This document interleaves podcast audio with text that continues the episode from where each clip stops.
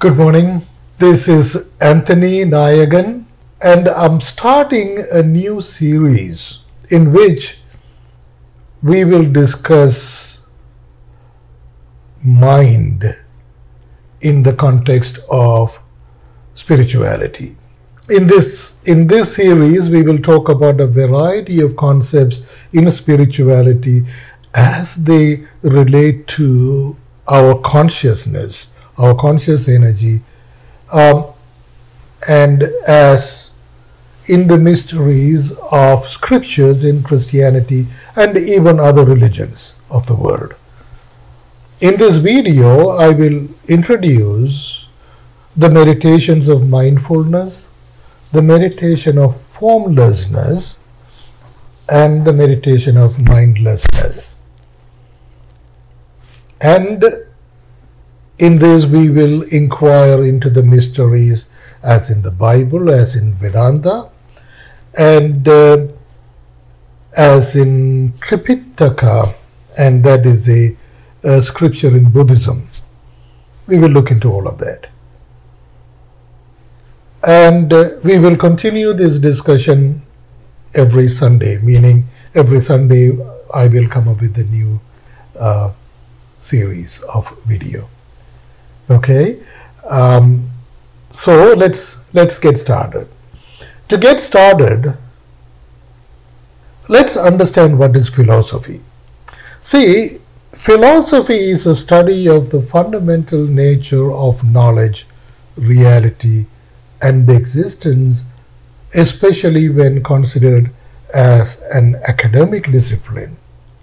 So, in other words, in philosophy, what we are doing is we are delving into complex subject matters such as life itself, our knowledge, our existential reality, and uh, and attempt to make an academic sense of what they are. So, in other words, it is a process in which we comprehend complex phenomenon in a way human mind can process it. So, is theology a branch of philosophy? If we imagine God, that is theo, as a complex phenomenon, then theology is certainly a branch of philosophy. So, what is wrong with theology as philosophy? See, as in any human way of learning, theology is a process of theoretical reductionism in which important elements could be easily sidelined so that the remaining elements come together in a logical order by which our minds can comprehend a phenomenon. See, in other words, see, we are delving into a complexity that in reality is of infinite, omnipotent, omnipresent nature. So, how do we make sense out of it in a theological or philosophical order? We don't have a choice, but we need to sideline a lot of mysteries in the process of it. For instance, I'll give you an example. Jesus says, Whoever believes in me may have eternal life. But in Christian theology, eternal life begins after we die. So, how can something that has a clear and defined beginning be eternal? Anything that has a beginning will have an end. That is according to the Bible and the scriptures of all the other religions. Eternity as such has no conceptual beginning or an end. See, infinity has no point of origin or no point of end. It's infinity. See, that's what God is. That's what omnipresence means.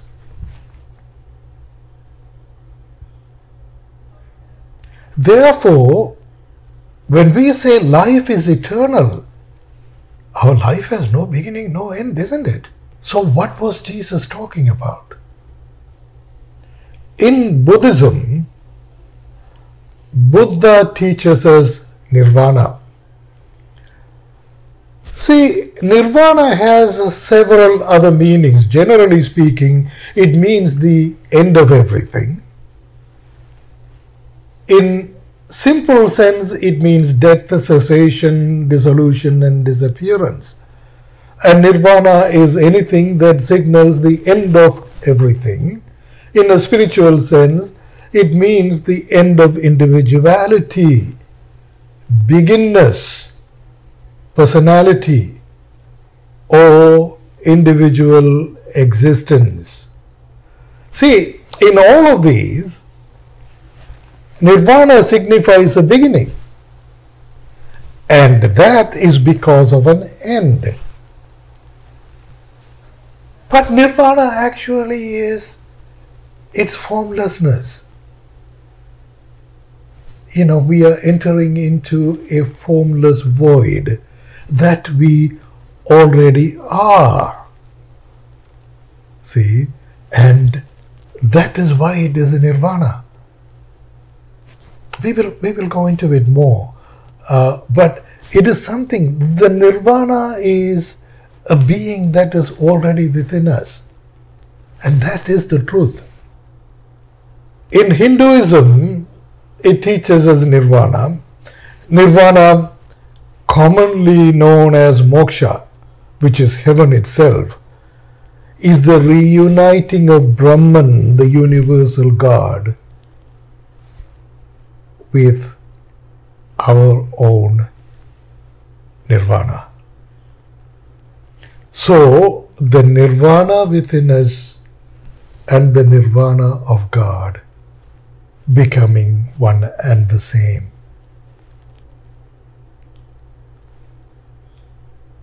Is there scriptural references to this in the Bible? Absolutely, there are. Okay, but I'm referring to Hinduism because it readily makes sense. That's why. In Christianity, those are mysteries we need to go delve deeper and deeper into. See, but when we are looking at other religions and other scriptures and other interpretations of it, this phenomenon of our life evolving as moksha, which is heaven itself in our lifetime, it's missing in mindful interpretations, in philosophical and theological interpretations. See, as far as Christianity is concerned, the very words which I just mentioned in Matthew 3:15, which is whoever believes in me may have eternal life. Think about it. Eternal life. That is nirvana. Nirvana in our life itself. So there is nirvana in Christianity.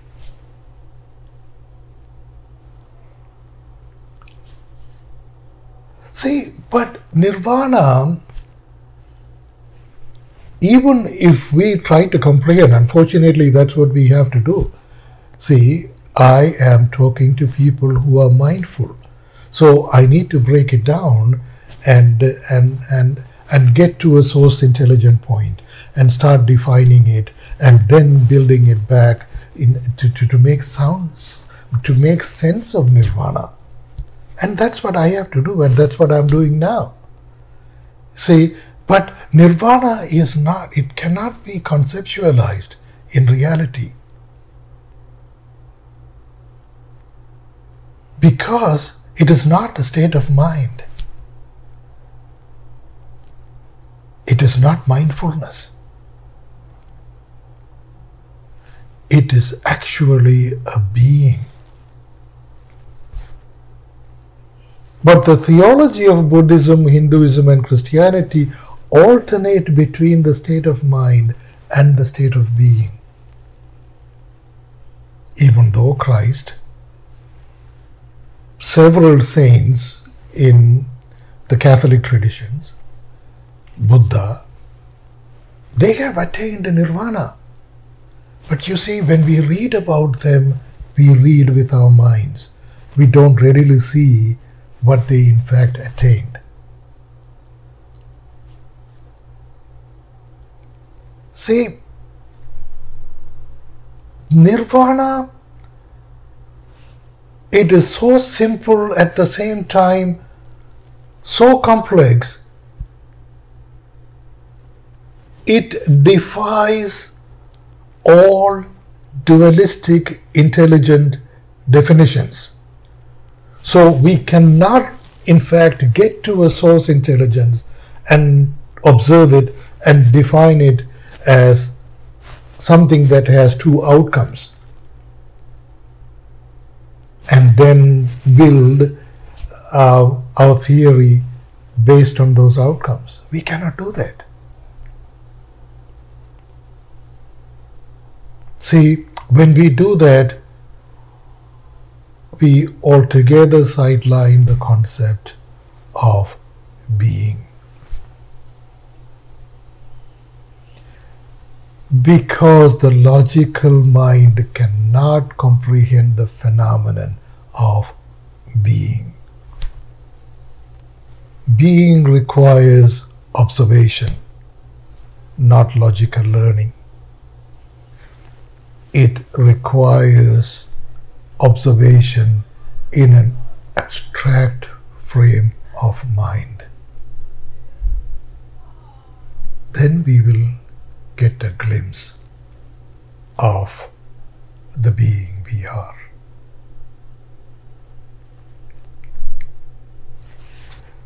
See, as I said, logical mind does not comprehend nirvana as being.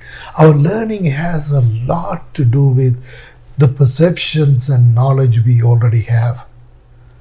Our learning is the function of what we already know. If a new phenomenon such as quantum physics enters our mind, and if no perceptions of quantum ideas in our psyche, we will not understand it right away, but accept it because everybody else is accepting it. That is what church says faith.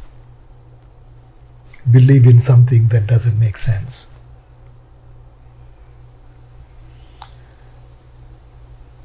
Or we will leave that theory for the nerds in our society. If the new phenomenon, such as mystical theology, enters our mind, and if no perceptions of spirituality exist in our psyche, we will leave the theory for the religious people in the church. Let the monks do it, let the priests do it, let the ministers do it, let the nuns do it. It's not meant for us. We have faith. See, when a skillful and articulate master or a teacher systematically breaks down mysticism and takes you to a point of source intelligence, defines the source observation in dualistic intelligence, and re engineers the fragments in an order that already exists in our psyche, we will understand it. And uh, that's what skillful teachers do. They craft common pain points in our existential reality to get our attention. so that we believe and we will develop faith in something that does not make sense in their interpretations. See, and the fear of pain, that's exactly where everything gets started. See, in Hinduism, they introduced reincarnation, karma, varna, and the caste systems.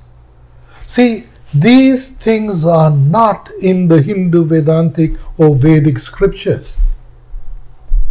See, these evolved as dharma. Dharma is actually is an interpretation or the theological interpretations of what is there in Vedanta, what is there in the Vedas. In other religions, there is Dharma. And Dharma means multiple meanings in Eastern religions, as in Hinduism, as in Buddhism, Jainism, Sikhism, and even Islam.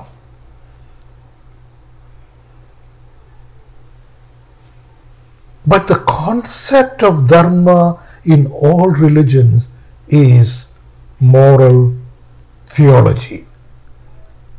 In other words, interpreted versions of the scriptures. I'll give you an example. See, in recent history, we have come across Christians, Westerners, being slaughtered in the name of God. In the Middle East, they did that. Many Westerners died. And their dharma is see, when we kill infidels, we attain moksha.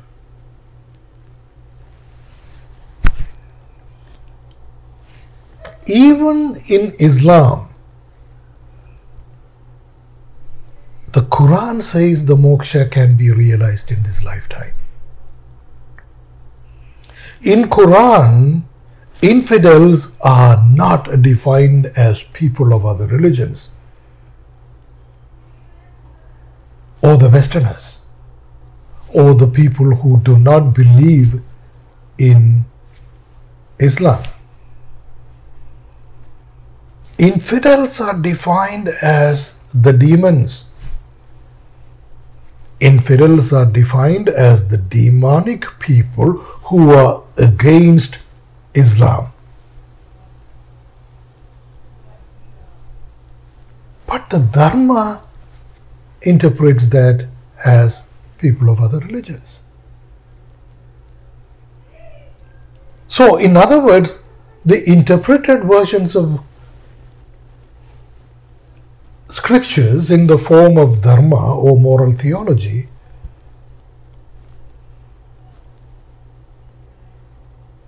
could be altogether wrong. Let me give you an example. See, when we are looking for pain points in the public psyche, in the secular psyche, see, these theologians are looking for, you know, specific pain points, what is hurting them the most. See, in the Eastern traditions, it is karma. In the Western traditions, it's the fear of death, fear of a punishing God, fear of eternal damnation, fear of unforgivable sin against the Holy Spirit. Then it goes on to explain the complexities of karma and dharma by defining the dualistic counterpart that is adharma or sin. See, in other words, in Christianity is sin itself.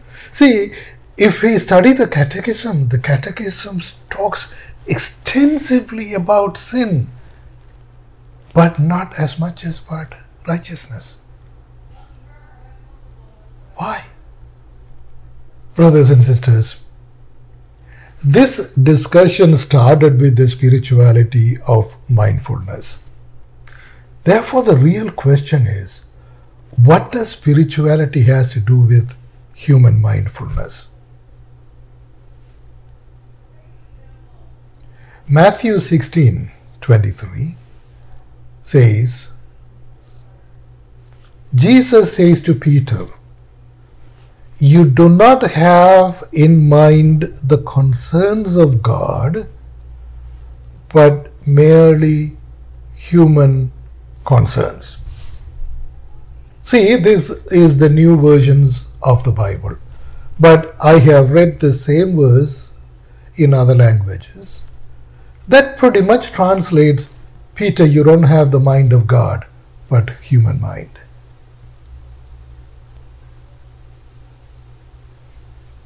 Besides, in 1 Corinthians 2:16 says, but we have the mind of Christ. Both verses contradict human mindfulness in the process of comprehending the mysteries of and about God. But in Matthew 16:23 Jesus also contrasts the mind of God against the mind of a human. So what is mind of a human? You know something that fascinates me about the life of St. Paul. See, St. Paul is esteemed as an apostle of theology. Well, he had, you know, trainings as a Pharisee um, and and or a Sadducee, I'm not sure, in Mosaic laws and uh, um, and uh, the scriptures. So you see, when we say the scriptures becoming laws, moral theology is already in existence.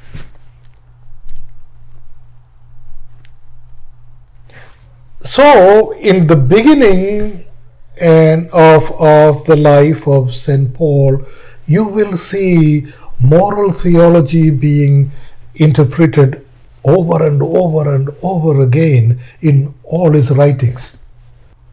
He was stuck in a jail cell and he was writing. See, when someone begins to write, his thinking it goes on to another dimension. Another dimension of contemplation, another dimension of research, another dimension to understand the truth, another dimension to understand the mysteries. See? Writing gets you into that realm of consciousness quite easily, quite naturally. And in that realm of consciousness, towards the end of, you know, his ministry as an apostle of Jesus, St. Paul declares, but we have the mind of Christ.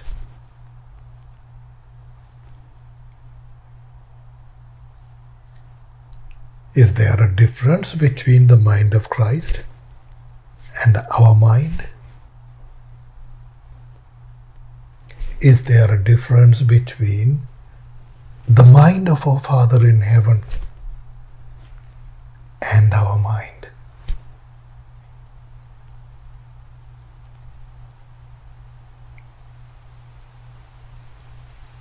Keep these thoughts in, in mind and we will meet again next Sunday in my second series. And I hope you follow along. But thank you so much for listening. Thank you so much for watching this video. Please continue to watch.